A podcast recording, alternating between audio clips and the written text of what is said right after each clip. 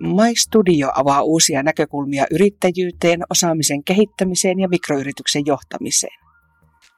Näissä podcasteissa kurkistetaan mikroyrittäjien arkeen ja mikroyritysten yhteiskunnalliseen vaikuttavuuteen. Ääneen pääsevät professorit, tutkijat, mikroyrittäjät ja yrityspalvelutoimijat. Tervetuloa kuuntelemaan My Studio-sarjaa Mikroyritysten ketterä johtaminen. Pohdimme tänään vieraiden kanssa muun muassa, mitä itsensä johtaminen, mikroyritysten digitalisaatio ja jatkuva kehittäminen tarkoittavat. Minä olen Kai Hänninen Oulun yliopiston Kerttusalasti-instituutista ja minulla on täällä tänään vieraana mikroyrittäjät Milja Hokkanen tilitoimisto Tiliekon ja Teemu Pehkonen Kulkukoira Oy. Milja, sinähän olet yksinyrittäjä. Mitä sinulle tarkoittaa mikroyrityksen ketterä johtaminen? Joo, eli tuota, ketterä johtaminen tarkoittaa, tarkoittaa aika paljon sitä, että, että pysytään tässä muutoksessa mukana, eli tuota, tavallaan reagoidaan muutoksiin ihan uusien näkökulmien näkökulmasta. Eli se tarkoittaa niin kuin jatkuvasti niin kuin organisaation kehittämistä ja uusia tapoja johtamisessa. Eli aina täytyy miettiä, että mitä voisin tehdä niin kuin toisin kuin mitä tällä hetkellä on tehty ja tähän asti on menty. Eli sitä kautta saadaan sitten sitä uudistumista ja niitä innovaatioita ja, ja mukavia asioita muutenkin sitten aikaan.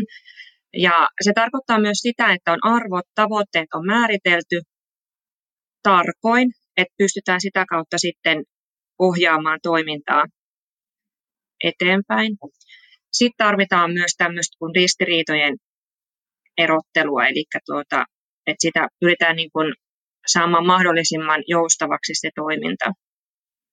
Ja tietenkin nykypäivisinkin, ja aina on ollut tämmöisiä epävarmuustekijöitä paljon, niin niitähän täytyy pyrkiä sitten aina poistamaan, että, että, niin kuin, että niin kuin mahdollisimman hyvin ennakoimalla sitä tulevaa aikaa, että, että niin kuin pitää tavallaan olla semmoinen allo, mm, tämmöinen niin kuin kalenterisuunnitelma, että jos sitä nyt sitten ihan voi sanoa jo strategiaksi, että toimintastrategiat tulevaisuuteen, että miten, miten sitä yritystä johdetaan,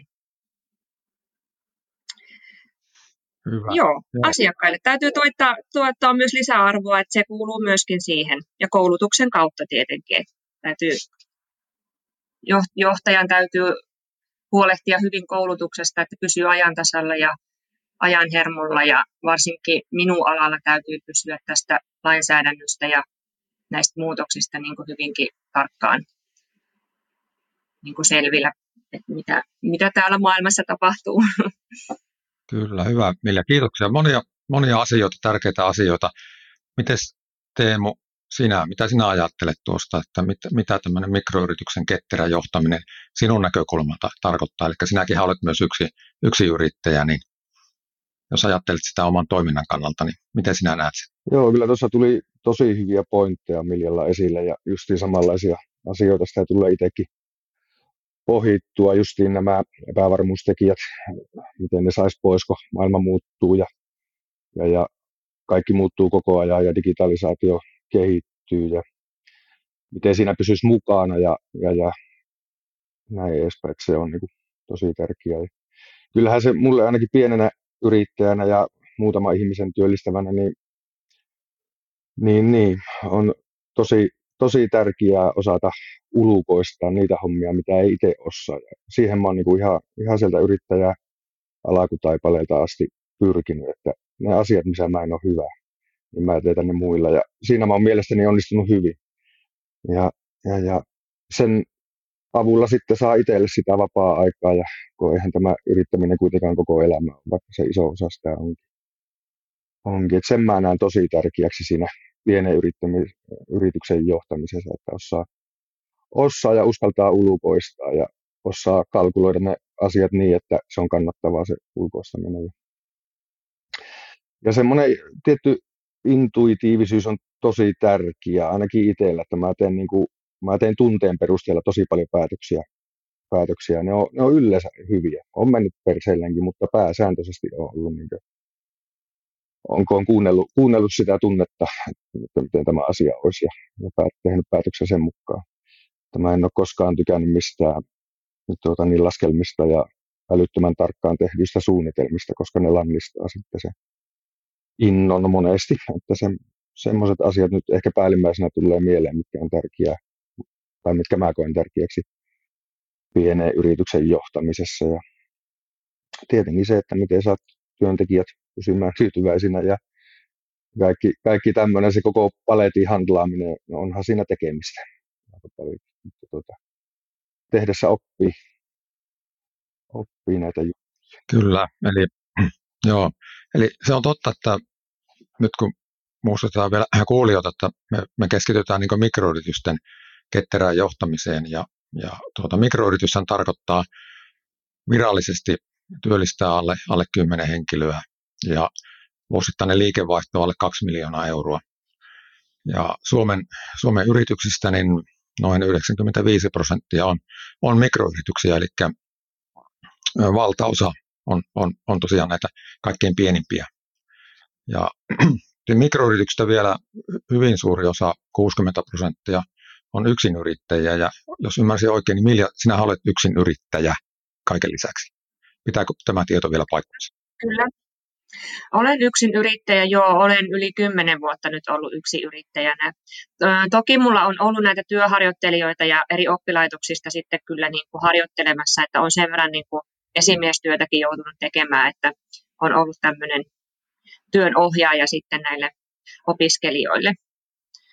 Mutta varsinaisesti työntekijöitä ei ole ollut minun palveluksessa tähän mennessä vielä yhtään. Että. Joo, eli se vaan kuvastaa sitä, että, että tässä ryhmässä, vaikka onkin määrällisesti yrityksiä, mikroyrityksiä on paljon, niin se tavallaan se skaala siellä yrittäjästä, osa-aikayrittäjästä, mikroyrittäjäksi, joka työllistää sen noin yhdeksän, pikkusen alle kymmenen henkilöä, niin tarkoittaa, että siellä jo yritysten sisällä on aika iso, iso tuota, niin, hajonta siitä, miten toimitaan. Ja no, se on tietenkin on totta, että mikroyrityksissä niin yrittäjä, yrittäjällä on aika paljon valtaa ja hänen ajatukset kuvastaa hyvin sitä, sitä yrityksen liiketoimintaa ja tavoitteita. Mutta Teemu, sä nostit tuossa muutamia ihan hyviä, hyviä asioita esille. No esimerkiksi tämä, että tekee semmoisia tunteilla, tunteilla olevia päätöksiä, niin tästähän voi olla tietenkin monta mieltä. Ja ehkä joku yritysneuvoja tai joku muu, joka antaa ulkopuolelta ohjeita, niin he monesti luottaa näihin lukemiin. Eli että miten, miten ne laskelmat näyttää. Ja, ja, ja sulla nyt osti semmoista kokemusta, että ne, ne ei aina tarvitse näyttää niin hyvältä, mutta silti voi pärjätä. Pitääkö paikkansa? No kyllä se pitää, että mehän ollaan niin kuin tasasta nousua. Mä oon aina laittanut tavoitteen kuitenkin aina vähän kauemmas ja katsonut sitä niin iso, isompana kuvana sitä tulevaisuutta. Enkä ole, enkä ole miettinyt siinä isossa kuvassa, kun on sitä ajatellut, niin niitä pikkuasioita tai niitä, niitä ongelmia, että se into ja halu tehdä säilyy paremmin, kun ei mieti liian tarkkaan. Totta kai sitten, kun sitä ruvetaan tekemään, sittenhän mennään yksityiskohtiin ja ruvetaan miettimään ja tällä, mutta se lähtökohtaisesti se ajatus pitäisi olla aina semmoinen, semmoinen ettei sitä liikaa, liikaa funtsi niitä ongelmia, vaan funtsi sitä niin kuin päämäärää ennemminkin. Ja tota, mä, oon, mä oon siinä onnistunut omasta mielestä hyvin. Hyvin, että tasasta kasvua on ollut ja semmoista hallittua kasvua, joka sekin on tärkeää, että ei sitä tietenkään voi maalailla liian isoja kuvia, vaan se pitää niin tietää se, mihin pystytään. Se on, sen verran pitää osata sanoa, että vaikka että me pystytään 20 prosentin vuosikasvuun tai 10 prosentin vuosikasvuun ja pitää miettiä, mitkä niitä pullonkauloja ja esteitä sille kasvulle on. Ja niitähän tietenkin sitten, kun kokemusta kertyy yrittämisestä ja omasta yrityksestä ja omasta asiakaskunnasta, niin aina, aina vaan helpompi sitten öö, ymmärtää ne pullonkaulat ja ongelmat, että se tekee siitä ennustamisesta ja tekemisestä helpompaa. Että kyllä siinä niin kuin kokemuksellakin on niin iso, iso merkitys. Kyllä, joo. No Milja, sä oot tuota, tosiaan tilitoimistoyrittäjä ja tuossa puhuttiin vähän sitä tulevaisuudesta ja se on toisaalta, toisaalta voi, siitä voidaan käyttää myös sellaista strategista suunnittelua. Sinä myös sitä, sitä mainitsit, että jonkinlainen strategia on hyvä olla. Joidenkin mielestä se ehkä kuulostaa vähän hienolta se sana, ja ehkä jonkun yksi yrittäjän mielestä, niin se voi, sehän voi olla jopa jo ihan utopia, että mitä se semmoinen tarkoittaa, strategia, missiot, arvot, jotain aivan, aivan ihmeellistä, mutta tuota, miten sinun, sinun kokemuksella, niin, niin tuota, jos ajatellaan tämmöistä taloudenpitoa mikroyrityksissä, niin joka osittain liittyy jotenkin siihen johtamiseen ja tulevaisuuteen, niin miltä, miltä se näyttää tällä hetkellä sinun näkökulmassa? Tulevaisuus. Tulevaisuus ja se, että miten, miten tuommoiset, yleensä jos puhutaan mikroyrityksistä, niin kuinka hyvin niillä on niin yleensä talousasiat hallinnassa? Semmoinen talouskäsitys, että se tukisi esimerkiksi kasvua, että miten, miten mikroyritykset on ottaneet tämän talousasian, ta, talousasiat huomioon? Joo, eli tuota, no nythän eletään haasteellisia aikoja, kun on tämä korona, tämä COVID-19-tilanne on nyt aiheuttanut varmaan monille mikroyrityksille vaikeuksia taloudessa. Eli nyt puhutaan just tästä muutosjohtamisesta, eli niin kuin rahoituksellisestihan se tarkoittaa sitä, että, että yrittäjät mikroyrittäjätkin on oikeutettuja saamaan näitä tukirahoja. Ihan yksi yrittäjätukea tai sitten ihan näitä, näitä kustannustukia ja muita tukia, mitä, tai esimerkiksi työmarkkinakin tukea, jos tuntuu siltä, että, että niin kuin liikevaihto heikkenee niin paljon, että ei, ei tule toimeen sitten ihan, ihan ilman, ilman tukea sitten, niin tuota, tämmöistä tukirahoitusta kyllä on saatavilla, tai sitten jopa tätä investointirahoitusta. Et niitä kannattaa aina kysyä sieltä paikalliselta elinkeinotoimelta tai mikä se taho siellä nyt onkaan sitten aina, aina että, tai elykeskukselta yleensä, että et, niin kuin, mitä kanavia tähän rahoituksen hakemiseen voidaan niin kuin, käyttää. Että, että se kannattaa niin kuin, nämä elinkeinoasiamiehet ja muut, mitä niissä kunnissa ja kaupungeissa on, niin kysyä näitä asioita ja ottaa niin kuin selvää eri vaihtoehdoista. Mutta niin kuin talousasiat noin niin kuin käytännössä niin kuin arkisesti ajateltuna, niin tietenkin niin täytyy miettiä aina sitten ne prioriteetit, että et niin kuin, mihin sitä rahaa siellä yrityksessä niin kuin käytetään, että onko, onko se niin kuin järkevää se taloudenhoito, että, että tuhlataan rahaa liikaa johonkin markkinointiin tai, tai johonkin muuhun semmoiseen asiaan, mikä nyt ei sillä hetkellä ehkä on niin niin kuin, niin kuin tavallaan siihen pitää priorisoida se, että, että rahat resurssoidaan vaan siihen ydintoimintaan. Et niin kuin kaikki turha täytyy jättää silloin pois, jos on taloudellisesti tiukkoja aikoja. Eli siinä joutuu kyllä johtaja sitten miettimään niitä asioita, että, että niin kuin tarkkaankin tekemään sen budjetin ja uudestaankin monta kertaa vuoden aikana, kun tulee näitä muutostilanteita että, mi, että mihin sitä rahaa tullaan käyttämään ja mistä voidaan karsia pois, kaikki turhat pois, että niin kuin kulut meinaan, että niin kuin,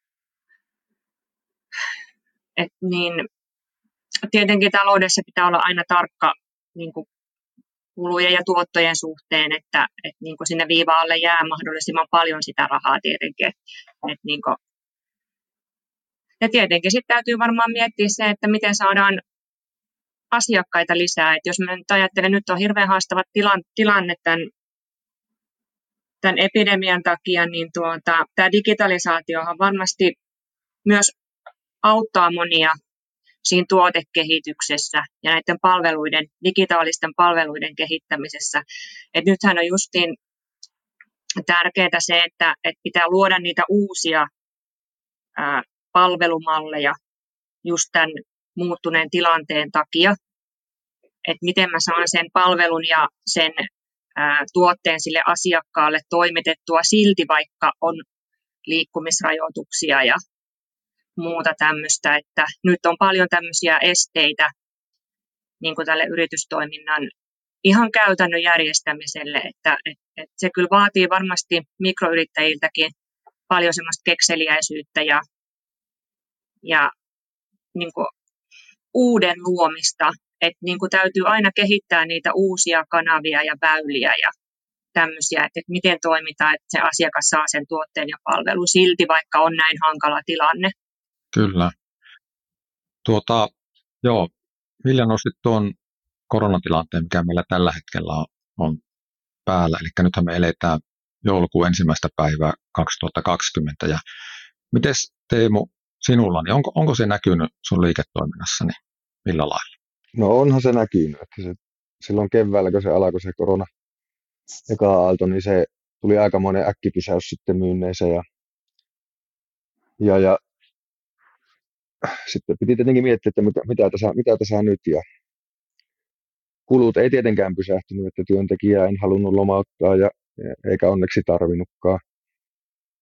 tarvinnutkaan. Ja mä sitten päätin siinä, että no käytetään tämä hyödyksi tämä joutoaika, kun ei ollut oikein edes tekemistä itsellä, niin mä sitten, sitten tuota, niin, hakkiin Business Finlandilta sitä kehittämisrahaa ja, ja aukasin uusia verkkokauppoja. Mä aukasin, tuota, niin, meillä oli aikaisemmin niin Suomi ja Ruotsi, niin sitten mä aukasin Tanskaa plus sen päälle vielä 13 muuta euromääräistä maata siinä niin sanottuna joutoaikana, kun oli hiljasta myynneisen. Käytiin sen tilanteen sillä hyväksi. Ja, ja, ja onneksi se ei sitten kestänyt kovin kauan se korona, ja kesä oli suhteellisen normaali, oikeastaan ihan hyväkin. Ja, mutta nythän se syksyllä iski taas, ja, taas, ja tuota, niin, niin, niin, mutta eikä se, se on näkynyt, ja, mutta kun on verkkokauppa, niin se, se ei ehkä niin vahvasti, että näykö jollakin muilla aloilla sitten, että se se liikkuminen sillä vaikuta siihen verkkokaupan niin, niin, su, no, niin su, sulla ei tavallaan ole tämmöistä niin kivijalkamyymälää, että eikö se myynti pohjaudu Joo, onhan meillä siis toimitilat ja sieltä myyä, mutta me ei, ei ole edes aukioloaika, että se on niin tehas, mutta sieltä myyä.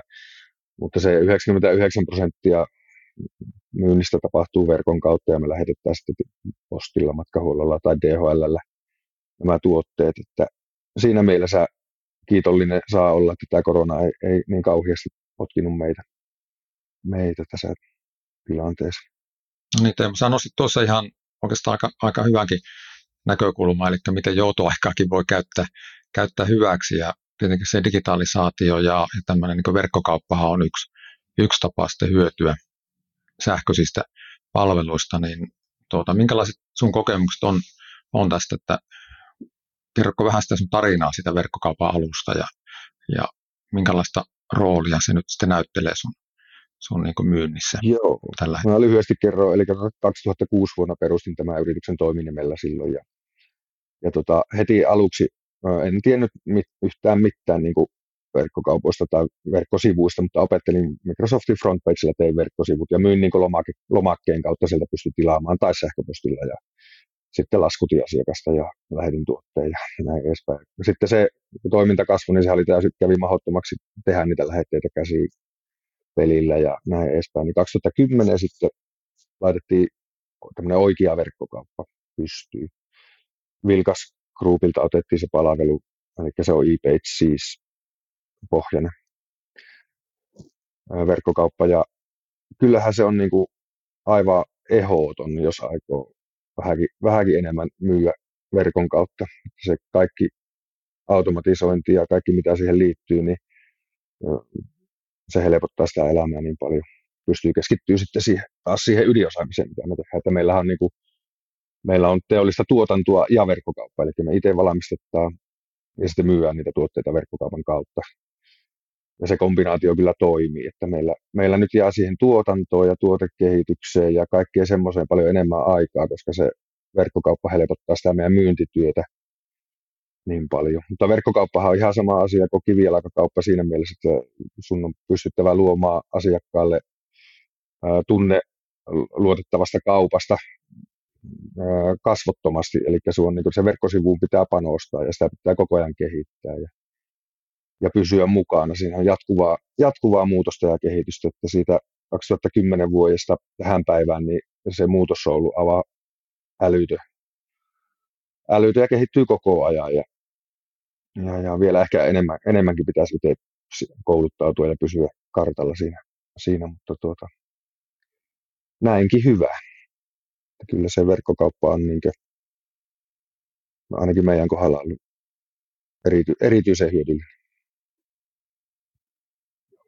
Joo, kyllä minkä hyvänsä yrityksen näkökulmasta, niin myyntihän se sinänsä ratkaisee sen, sen, että minkälaista se liiketoiminta on, kuinka kannattavaa se on ja mitä sinne, sinne viiva alle jää. Että siinä mielessä niin olit sä yksi yrittäjä tai, tai tuommoinen tuhansia ihmisiä työllistävä yrityksen johtaja, niin tietyllä mielessä samat ongelmat on siellä taustalla on. Se tietenkin on eri asia, että, että pienissä mikroyrityksissä niin ne resurssit on sitten ne rajalliset, jotka saattaa jonkun verran, tai ei saata, vaan käytännössäkin tietenkin hidastaa tuommoisia kehityshankkeita. Ja niitä joutuu miettimään tarkemmin. Ja, ja toki siinä tuo Milja nosti, nosti ihan hyvä, hyvää asia esille, että tietynlaista tämmöistä kehitysrahaa ja tukirahaakin on, on, on saatavilla, jos niitä vain hoksaa hakea.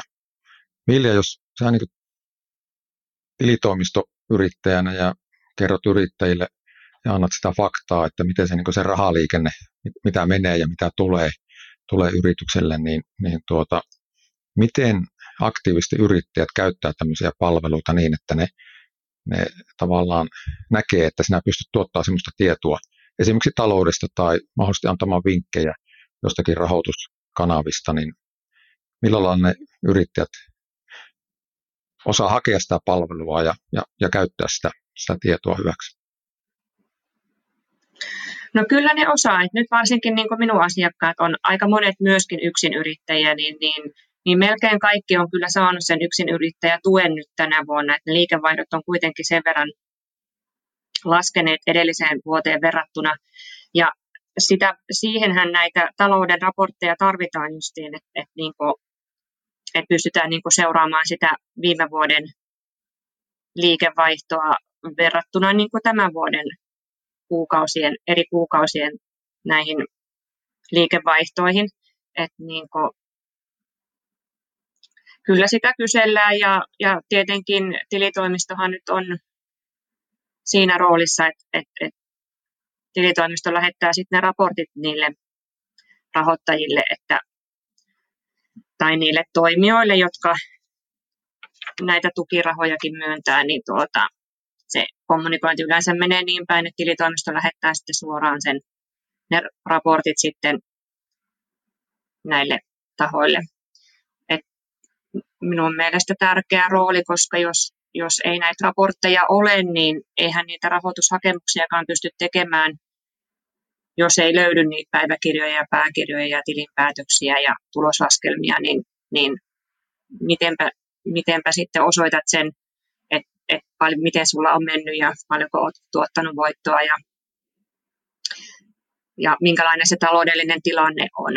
Että tavallaan siihenhän sitä tarvitaan tätä talouden raportointia, että saadaan se oikea kuva siitä yrityksen taloudesta. Kyllä. Eli mä oon, mä oon kuullut jonkun yrittäjän sanoa, että, että tuota, niin, hälle tavallaan se talouden kirjanpito on sitä, että pystyy katsomaan tililtä, paljonko siellä on rahaa. Ja no ehkä tämä on niin se minimi, sanotaan, että se on ehkä se lähtötilanne, mutta ehkä noin pitemmässä juoksussa niin se ei ehkä ole se paras tapa hoitaa niin yrityksen taloutta. Että, mutta että toki silläkin minimilläkin voi pärjätä, jos se, se muuten se toiminta on hyvin hyppysissä ja tavallaan kuvaa siitä, mitä tapahtuu, niin on sitten, toki se on siellä yrittäjän päässä päässä silloin toki olla. Mä voisin tähän väliin sanoa, jos sopii, niin tota, että mulle, mulle tärkein Kyllä. työkalu on ollut kirjanpitäjä, niin, tai siis apu tässä niin yrittäjä uraa aikana, että, että ilman sitä niin en olisi kyllä pärjännyt, voi sanoa näin. Ja edelleen se on paras neuvoantaja ja, ja justi, niin kuin Milja mainitti näistä hakemuksista ja näistä, niin mun tietotaito ei ikinä riittäisi sinne tähän häneltä mä saan kaikki tarvittavat tiedot, mitä vaaditaan ja, ja mu- muitakin neuvoja, että kyllä, kyllä se on niin ehdottomasti se, se yksi tärkeä ulkoistaminen, mitä mä oon tehnyt yrit, yrittäjänä. Niin mä meinaan tuossa siinä voisi niin ajatella näin, että, että asioitahan voi toki tehdä itse ja, ja tuota, silloin kun olet aloitteleva yrittäjä, olet yksi yrittäjä, niin silloin tuntuu, että rahat ei oikeastaan riitä mihinkään ja silloin koittaa tehdä niin tavallaan omana työnä ja kuvittelee, että se säästää, mutta kyllä mäkin olisin kallistumassa siihen suuntaan, että että jos, jos haluaa niin asiantuntevaa apua, niin ehkä nuo, noista raha-asioista, niin ne, ne kannattaisi jollakin lailla ulkoistaa kyllä. Joo, ajattelin just, että nimenomaan tilitoimisto on näissä veroasioissa niin kuin semmoinen taho, mikä pystyy auttamaan. Että monet yrittäjät ei välttämättä tiedä, tiedä näistä poistoista ja muista, että mistä niitä saa niitä verovähennyksiä esimerkiksi tehdä ja muuta, että, että niin kun, siinäkin roolissa mun mielestä niin kirjanpitäjä on varmaan aika, aika niin kun, ää, tarvittava henkilö, koska, koska niin kuin apuna tälle yrittäjälle. Et mäkin niin kuin neuvon kyllä ihan, ihan siinä talouden suunnittelussa muutenkin yrittäjiä, että mä en vaan pelkästään tee niitä talouslukuja ja sitten kirjaa niitä kirjauksia ja näin, vaan. Kyllä mä ihan käydään tämmöisiä keskustelujakin yrittäjien kanssa, että miten kannattaa toimia, mitä nyt kannattaa tehdä ja miltä se tulos nyt näyttää ja mihin niitä kuluja on mennyt esimerkiksi eniten, että onko siellä jotakin, mistä voisi vaikka vähän nipistää sitten pienemmäksi niitä kuluja. Ja, ja niin kuin tavallaan se yleinen talouden suunnittelu, että, että hyvin harvalla yrittäjällä se pysyy se talous ihan noin vaan niin, kuin, niin sanotusti kurissakaan, että niin kuin pystyy kaikkia tuloja ja menoja niin kuin sillä lailla suunnittelemaan. Mutta silloin kun ne on paperilla, niin siinä näkee niin kuin sen reaaliluvun siellä ihan, että näin se nyt vaan on, että mihin se raha on esimerkiksi mennyt. Kun monet ihmettelee, että no niin kuin tili tuli, tili meni tyyppisesti, että no eipä sitä rahaa kyllä jäänytkään, että no mihin se raha on niin kuin mennyt. Ja silloin tavallaan siitä tilinpäätöksestä ja siitä tulosaskelmasta pystyy näyttämään, että no tänne se raha on mennyt, tänne sä oot sen käyttänyt ja näin, että, että niin kuin tavallaan sit ihan konkreettisesti niin kuin esittämään sen, että, että se ei ole vain semmoista niin kuin mututuntumalla tehtyä taloudenhallintaa, vaan sen pystyy kyllä ihan sieltä katsomaan sitten mustaa valkoisella, että näin se on, että tänne se raha on mennyt, kun monet aina ihmettelee, että joo, ei ole rahaa yhtään, että olikohan mulla voittoakaan, mutta sitten katsoo, että no kyllä sitä voittoa vaan on, mutta että kyllä se raha nyt johonkin muuhun on sitten mennyt. Joo, se, se, mm. joo, eli niin, eli tuo on tavallaan sellaista tietoa, että siinä voi joutua tekemään johtaja semmoisia ketteriä päätöksiä sitten. Päästiin, Kyllä. Ta, päästiin taas vähän tähän meidän niin ylätason aiheeseen kaiken kaikkiaan. Tuota, joo, otetaanpa vielä lyhyt keskustelu siitä, että mitä tämmöinen itsensä johtaminen tarkoittaa, että jos on, on yksi yrittäjä tai, tai, tai mikroyrittäjä, jolla on vaikka yksi, yksi tuota työntekijä, niin mitä siinä se itsensä johtaminen tarkoittaa? Voisiko vaikka Teemu aloittaa? Joo, se on aika laaja kysymys, mitä se itsensä johtaminen tarkoittaa, mutta tuota niin. Niin, että mitä johtajalle tarkoittaa itsensä johtaminen? Kyllä, kyllähän se, se haastavaahan se itseä on johtaa ja yrittää tehdä tuota, niin parhaita mahdollisia päätöksiä ja näin, että kyllä ne, monesti se ää, itsensä johtaminen, ää, mitä, mitä se nyt olisi tuo? Tuo on kyllä niin vaikea kysymys. No just, että osaa ohjata itseä oikea, oikea suuntaan ja oikeisiin päätöksiin ja hakea oikeista paikoista apua. Se on ehkä se kaikista tärkein itsensä johtamiseen tuota, niin taito on se, että osaat hakea apua ja osaat kysyä osaat kuunnella.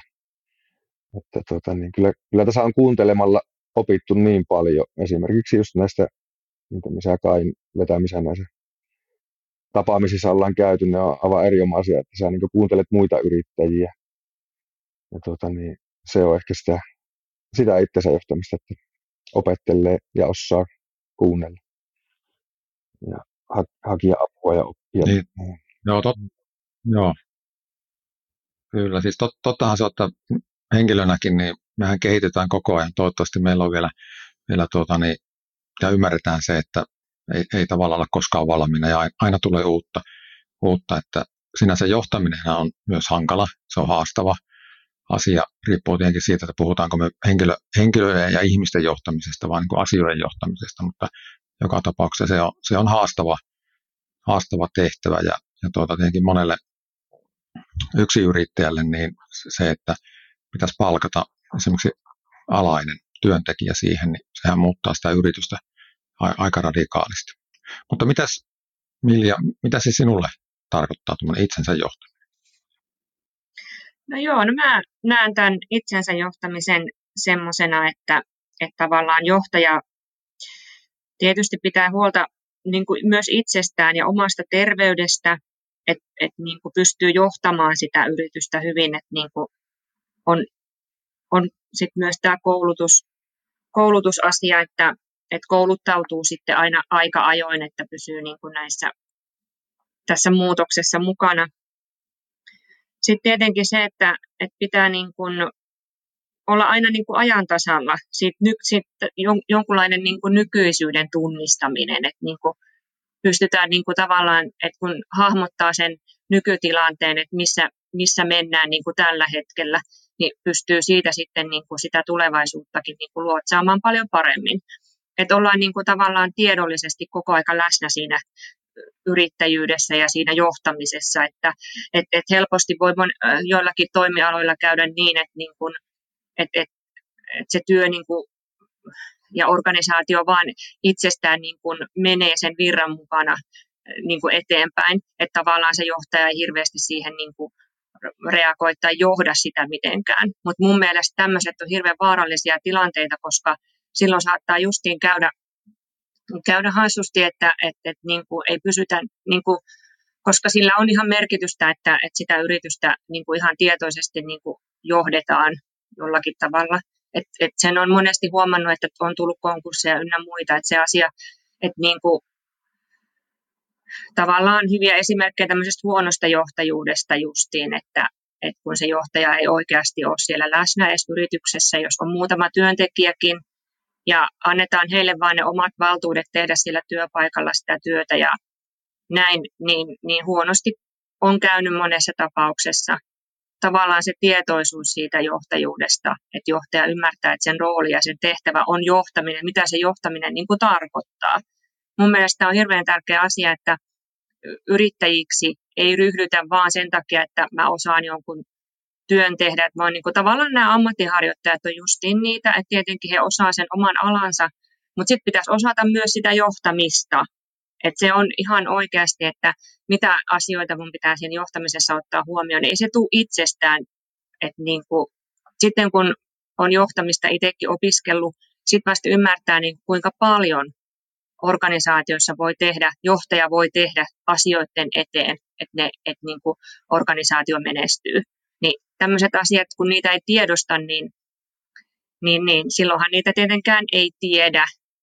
Ja se johtaminen voi olla hyvinkin tämmöistä alkeellista, vaan että niin kuin ollaan vain työpaikalla ja tullaan töihin ja tehdään vain ne päivärutiinit ja mennään kotiin ynnä muuta. Että siellä ei sitten semmoista johtamista sinänsä tapahdu tavallaan johtajuus ja itsensä johtaminen myös on eniten sitä, että tiedostaa, minkälainen johtajana on. Että sekin on hirveän tärkeää, että tunnistaa itsessään sellaisia piirteitä, että miten minä johdan tätä organisaatiota. Kyllä. Että minkälainen minä olen niin kuin itse johtajana. Se onkin aika, se onkin aika haastava asia, eikä mitenkään, mitenkään tuota itsestään selvää. Eli siinähän joutuu, joutuu aika paljon pohtimaan, tai siinä pitäisi pohtia sitä asiaa ja pystyä vähän ehkä tarkastelemaan omaa toimintaa niin kuin sieltä ulkoa päin, että miltä se esimerkiksi näyttää muista ja minkälaisia toimia on tehnyt ja miten on tavallaan toiminut, toiminut johtajana. Että hyvin, hyvin haastava, haastava tuota, aihe. Jos tässä tuota, ruvetaan ehkä pikkuhiljaa vähän lopettelemaan tätä keskustelua ja te olette, te olette kuunnellut tämmöistä My Studio-sarjaa mikroyritysten ketterä johtaminen ja, ja tuota, me olen tosiaan Kai Hänninen Oulun yliopistosta ja ollaan ollut täällä vieraana kaksi mikroyrittäjää, eli Milja Hokkanen ja Teemu Pehkonen. Miten Milja ja Teemu, niin tähän loppuun, minkälaisia hyviä vinkkejä teillä olisi, vaikka yksi hyvä vinkki? Se voisi olla vaikka aloittelevalle, aloittelevalle mikroyrittäjälle tai semmoisesta haaveilevalle, niin mikä tulisi mieleen? Kumpi vaan voi. No, Milja jo aloittaa, mä mietin sillä aikaa, että miten mä saan. Joo, niin. Sovitaan näin jo. No mulla on niin kuin tavallaan se, että, niin kuin, äh, että kannattaa niin kuin pitää niin kuin itsestään huolta. Että se on niin kuin tärkeä asia, että, että siellä yrityksessä menee silloin yhtä hyvin kuin se, että kuinka hyvin sitä johdetaan ja se johtaja voi. Että niin kuin, tavallaan jo, että kun on esimerkkejä näistä huonoista johtamismalleista ja tyyleistä, niin siellä monesti yleensä taustalla on se huono johtaminen ja huono johtaja, että näinkin voi olla. Mutta silloin kun tiedostetaan, että niinku, et, et johtaja on, että sillä on arvot kohdillaan, koulutus ja motivaatio tehdä sitä johtamistyötä, niin silloin todennäköisesti menestytään. Kyllä, eli voisiko tuonne vielä summata lyhyesti, että tavallaan sitä omasta hyvinvoinnista pitäisi muistaa pitää kiinni. Eli sehän on yksinkertaisesti. Kyllä, mun mielestä se on äärimmäisen, sitä korostetaan aina vaan enemmän. Nykyään tulee paljon näitä, näitä hyvinvointipalveluita ja psykologin palveluita ja kaikkia tämmöisiä. Tämä ajan henki on, on niin raastava että, ja haastava, että, että niin kuin se itsensä jaksaminen ja itsestä huolehtiminen, niin kuin musta tuntuu, että et, et se melkein nousee niin kuin tärkeimmäksi tekijäksi tässä johtamisessa, että johtaja jaksaa niin kuin johtaa sitä organisaatiota, vaikka se on nyt niitä asioita ja kaikkia niitä toimintoja, mitä siihen yritystoimintaan liittyy. Ei se yritys pysy pystyssä, jos ei se johtaja niin kuin jaksa sitä johtaa. Eli kaikki liittyy tähän terveyteen ja hyvinvointiin niin kuin loppupeleissä. Että, että niin kuin mun mielestä se on melkein se ykkösasia, että, että kun johtaja huolehtii siitä omasta terveydestään niin kuin monipuolisesti, että se jaksaa sit niin kuin johtaa sitä yritystä hyvin. Kyllä. Kyllä, eli hyvin semmoisia simppeleitä asioita, että riittävästi unta, semmoinen hyvä ajanhallinta, että päivittäiset tehtävät tulee hyvin tehtyä eikä stressaannu ja jos nousee stressitasot, niin tietää sitten, että millä lailla, millä lailla sitä saa niin ala, alas stressiä, eli miten, miten niin rentoutuu.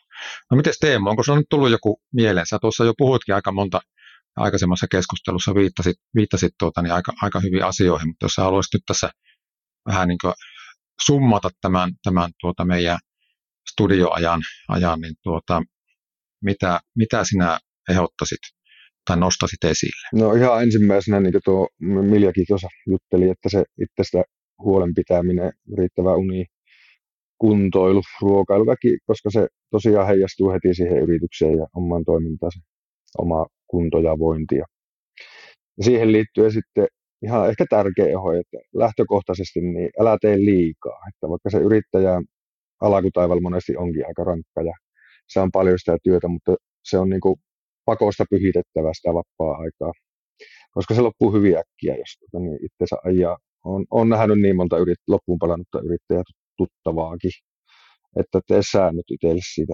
työajasta ja säännöt esimerkiksi viikonlopuista. Mä tein monta vuotta sitten päätöksestä. Mä en viikonloppuna tee töitä, ellei ole äärimmäisen pakko ja siitä mä oon pitänyt kiinni. Ja, ja tota, koska sitä on viikolla kuitenkin sitä tekemistä niin paljon, niin pakko, ihmisen välillä olla yksi tai kaksi päivää sillä tekemättä oikeasti niitä töitä. Ja melkein niin ajat, ajattelemattakin niitä. Ja tuota, just se vielä painota sitä ulkoistamista, että ensimmäisenä sääntö numero yksi, jos et ole koskaan talous, hallintaan perehtynyt, niin homma kirjanpitäjä heti. Se ei paljon maksa aloittelevalle yrittäjälle. Se, se on oikeastaan aika pieni kustannuserä. Tai niin mä oon ajatellut aina, aina että se ei, ole, se ei ole iso kustannuserä kyllä. Ja tota, sitten mieti, mieti niitä asioita, että mitä voi tulla ongelmia, ettei valmistaudu niihin, että ne ei tule yllätyksenä tai puskan takkaan ne ongelmat. Että sulla on työkaluja käsitellä niitä hankaliakin tilanteita ja kaikkia. Sitä voi vaikka sairastua yhtäkkiä tai kaikki loppuu siihen, että miten sä toimit sitten, että yritys ei mene nurin tai että, että valmistautuu siihen, että jotakin, jotakin voi sattua. Ehkä, ehkäpä ne siinä ne tärkeimmät. Kuuntele muita yrittäjiä ja kuuntele ja kuuntele ja kuuntele. Se on tärkeä. Mä voisin tuohon antaa yhden vinkin. Olen kuullut tämän näissä, näissä tuota meidän mikroyritystapaamisissa, eli ydinryhmätoiminnassa. Ja tuota, niin, Ra- Raheseudun seudun ryhmässä ja siellä eräs mikroyrittäjä totesi, että mikroyrittäjän paras ystävä on toinen mikroyrittäjä. Ja sehän on tavallaan sitä verkostoitumista ja tavallaan semmoista niin kaltaistensa tukea, jota voi saada sitten toiselta, varsinkin mikroyrittäjältä. Mm. Mutta joo, minä kiitän meidän, meidän tuota vieraita Miljaa ja Teemoa. Meillä oli tässä mielenkiintoinen keskustelu ja ja pohdittiin tämmöistä mikroyrityksen ketterä johtaminen, haasteita, mahdollisuuksia, mitä hyvänsä.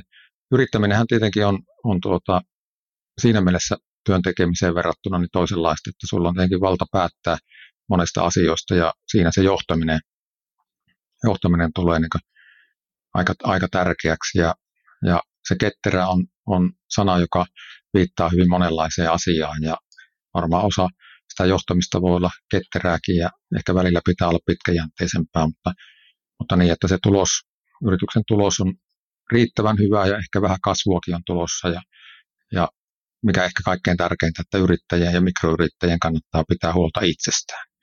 Että tätä, ehkä tähän olisi hyvä lopettaa ja kiitoksia vieraan. Kiitos, kiitos. Kiitos.